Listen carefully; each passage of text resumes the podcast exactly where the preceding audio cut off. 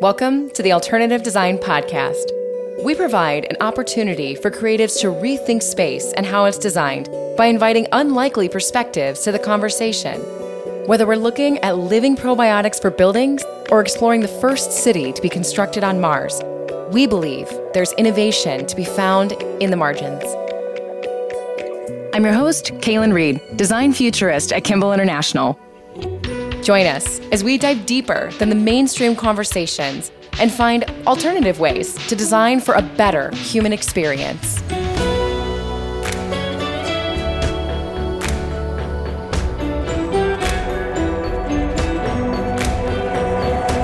Since 80s throwbacks are kind of having a moment right now, thank you, Stranger Things, we thought we'd hop on the trend. So we made you a mixtape. It's basically our greatest hits album of our most alternative, boundary breaking design ideas we explored from season one. So if you haven't had time yet to binge the full episodes, no problem. This episode will give you all the highlights. This is episode 13, The Mixtape, Volume 1.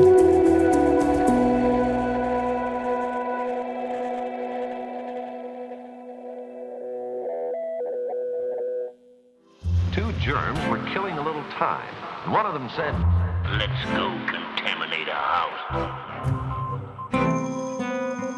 As soon as humans occupy that space, pretty much whatever they're wearing, no matter how hard they try, they will be emitting their own microbial signature into that environment.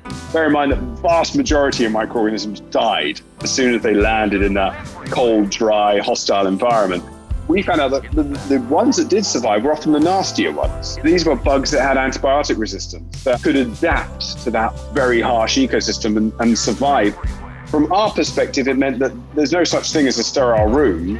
That really opened our eyes to the potential of the environment of the hospital to actually promote the growth of bugs, which could be potentially harmful to humans. Um, the opposite of what you might expect we could augment that environment to make it less likely that dangerous organisms will survive and thrive.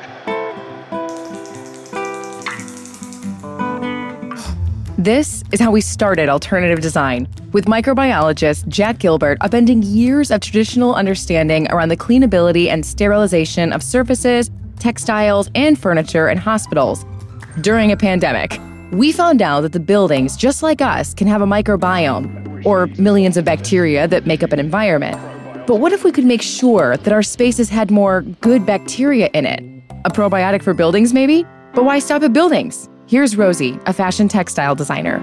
I feel like every material that we are in contact with with our body is important. So I think that furniture isn't an exception.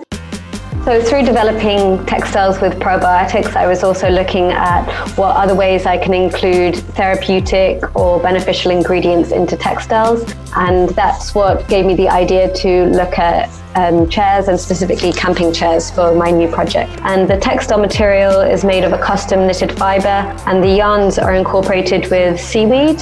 And I've chosen seaweed because it's a more responsible yarn to use as it's quite resourceful and it also holds interesting therapeutic properties, including antioxidant, anti inflammatory, and is also really rich in vitamins, minerals, and amino acids.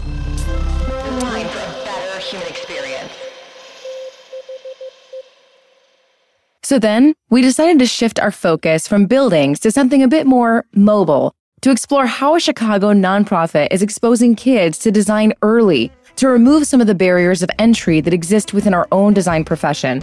This is Maya Bird Murphy from Chicago Mobile Makers. If you're just consistently the only person in the room that looks like you, it's really uncomfortable. And then really started thinking about how I could do something personally to, to start changing this or addressing this problem. We recently converted a USPS mail truck into a mobile design studio. We do design thinking and problem solving workshops all over Chicago, and we do all of these workshops with youth. The point of these is that we're trying to diversify the architecture field and, have conversations about lack of diversity in the fields, but then also start giving young people the skills and exposing people early to design. And hopefully, years later, we have more people of color entering these fields.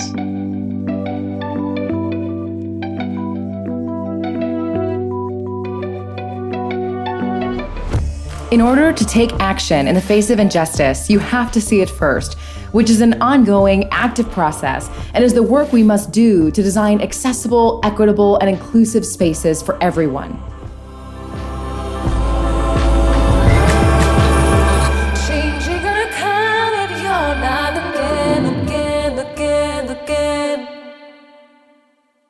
In episode three, we talked to a living music legend he shared the stage with the Temptations, Aretha Franklin, and the Jackson Five as a prolific guitar player and member of Motown's Funk Brothers. This is Dennis Coffey.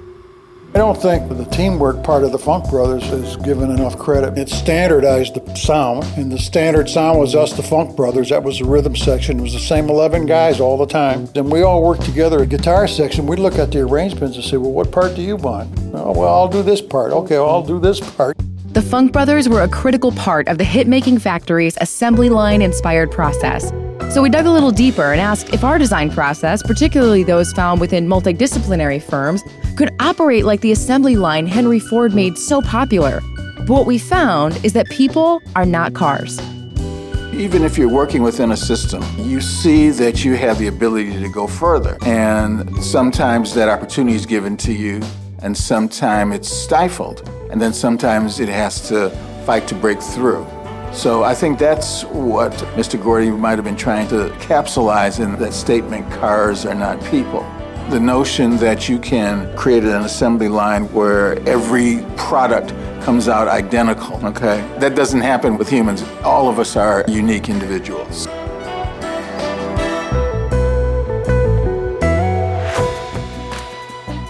In episode 4, we traded Motown glitter and glam for sprinkles, specifically, an entire pool of sprinkles, like the one you'll find at the Museum of Ice Cream, where Arik Lubkin served as the senior designer of architecture. You get out into the world of architecture and interior design, it's a very, very visual heavy industry. And so, you know, you start to look at ways that you can you can bring the other senses into your experience. Certainly, there are ways that we've brought in smell and touch, particularly with materiality and that kind of thing. But something as key to our experience of the world as taste, getting to bring that into our experience of our physical environment right off the bat is uh, a pretty exciting thing. And outside of, I suppose, restaurants, you, you really don't have much of that. I think that we're all craving a little bit of a sweet experience right now in our lives. And so to me the sensory aspects of the experience that's the that's the strength of it. And that's the craving right there. It's satisfying the craving for just a sweet holistic experience. During the pandemic, we became immersed in Zoom calls the problem we found is that technology just isn't a substitute for in person connection. We recognized that multisensory spaces are beneficial for creativity, for memory making, and so much more than just retail and hospitality applications.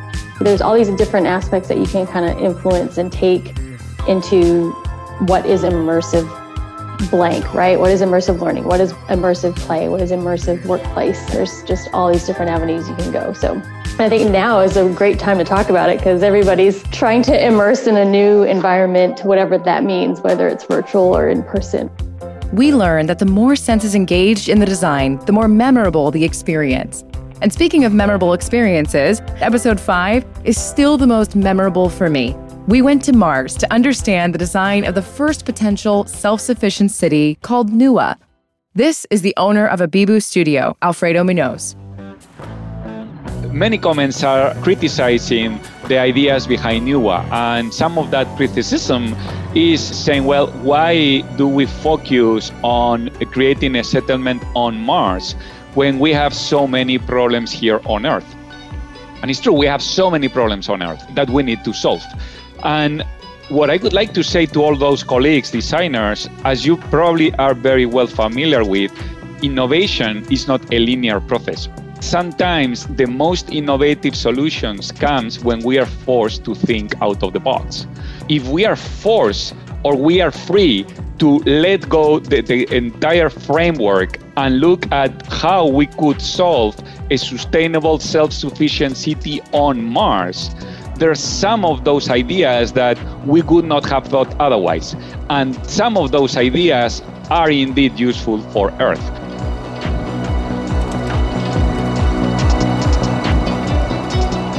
While we definitely want to look to the future as we solve design challenges on Earth, we can't forget the ancient wisdom that has already been here for thousands of years. Our next episode focused on indigenous designs and technologies that have wrongly been deemed primitive or low tech. But author of Low Tech, spelled T E K, Julia Watson, reminded us that our so called high tech solutions embedded in the built environment may not be as efficient or multi purpose as we think.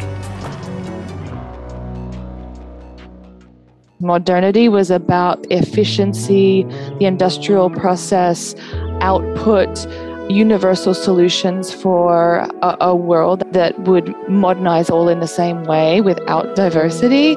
And it had this sort of idea of the universal and the singular, the singular related to a singular function and a singular performance. And so within that, you have building systems that perform singularly for load bearing capacity and structural resilience. You might have fire, waterproofing, but these are all separate systems. They don't underpin themselves with this idea that, like, okay, what's a material that can do every single one of these things that might still be living, that might still be growing, that might be regenerative within itself, that might also be carbon sequestering, that might be water cleansing, that can do all of these things and also function to be structurally resilient and thermally dynamic.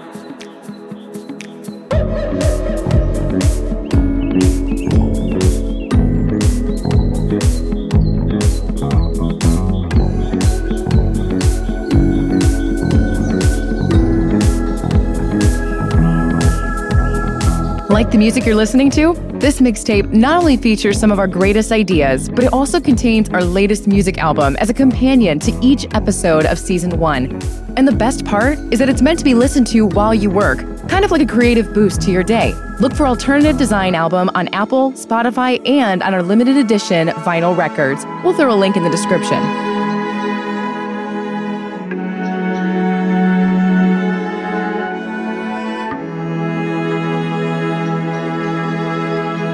Technologies and building systems that are designed symbiotically with the land are not only sustainable, but can also be regenerative and contribute to greater biodiversity. Our seventh episode launched just as Olympian Simone Biles stepped down from the Games to support her mental health. A symbol that mental health was and still is at crisis levels and must be addressed with new and innovative design solutions. One of these solutions came in the form of a COVID test shipping container pop up that two students proposed for the city of Toronto that featured murals by local artists. Bronte is a recent graduate of the University of Toronto's Master of Architecture program.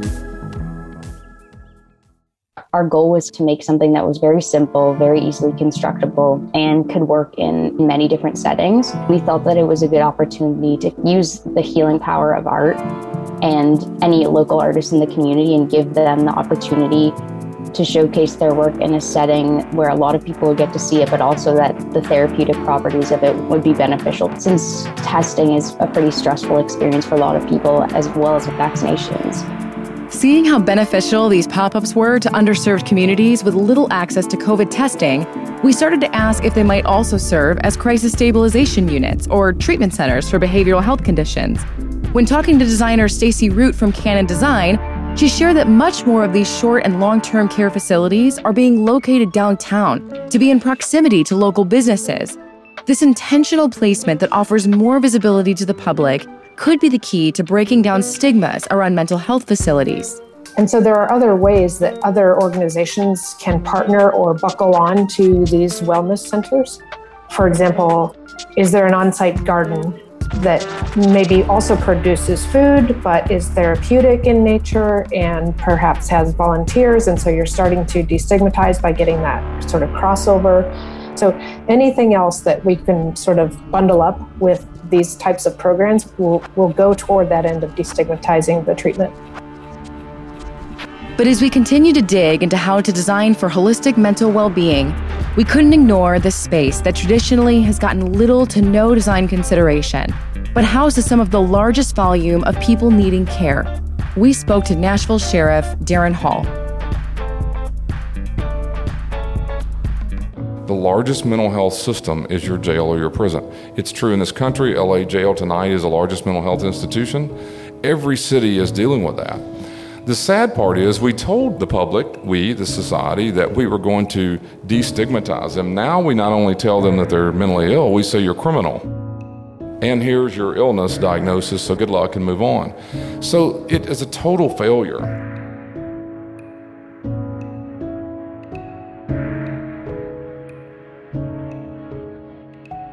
While certainly not an easy or simple topic to explore, we had the hard conversations around what is humane design. Our guest Mary Heinen spoke about her experience when she was sentenced to prison in 1976. It's facilities that are not meant for human beings. And, you know, they spend millions and millions of dollars to do all sophisticated facilities with maximum security, lockdown, and all that. But the majority of prisoners in the United States are in old, decrepit places that are uh, gross, gross violations of human rights. And I can't even begin to tell you how much that affects you for the rest of your life.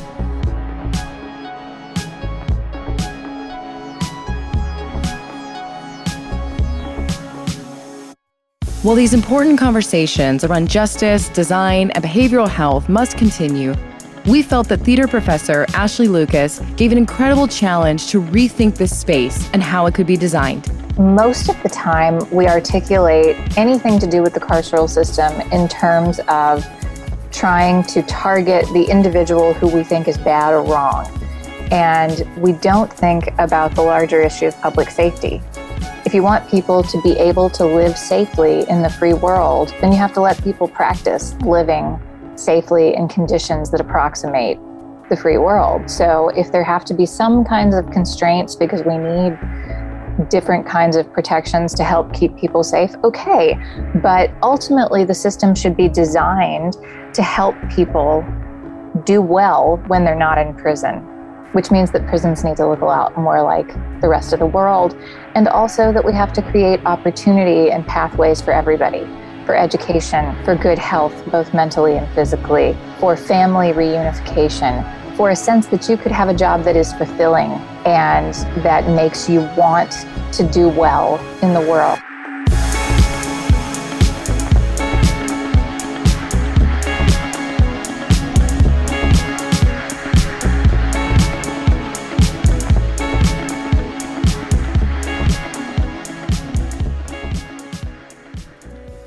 In all eight episodes of season one, we found a few threads that tied them together quite beautifully.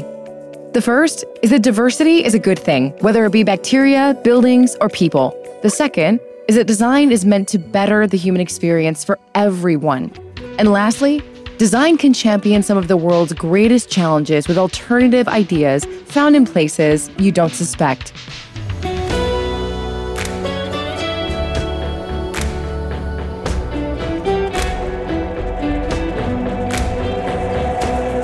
Join us as we continue exploring the margins of our industry for thought provoking ideas that invite us to rethink the design of space. This podcast was brought to you by Kimball International. Thanks for listening.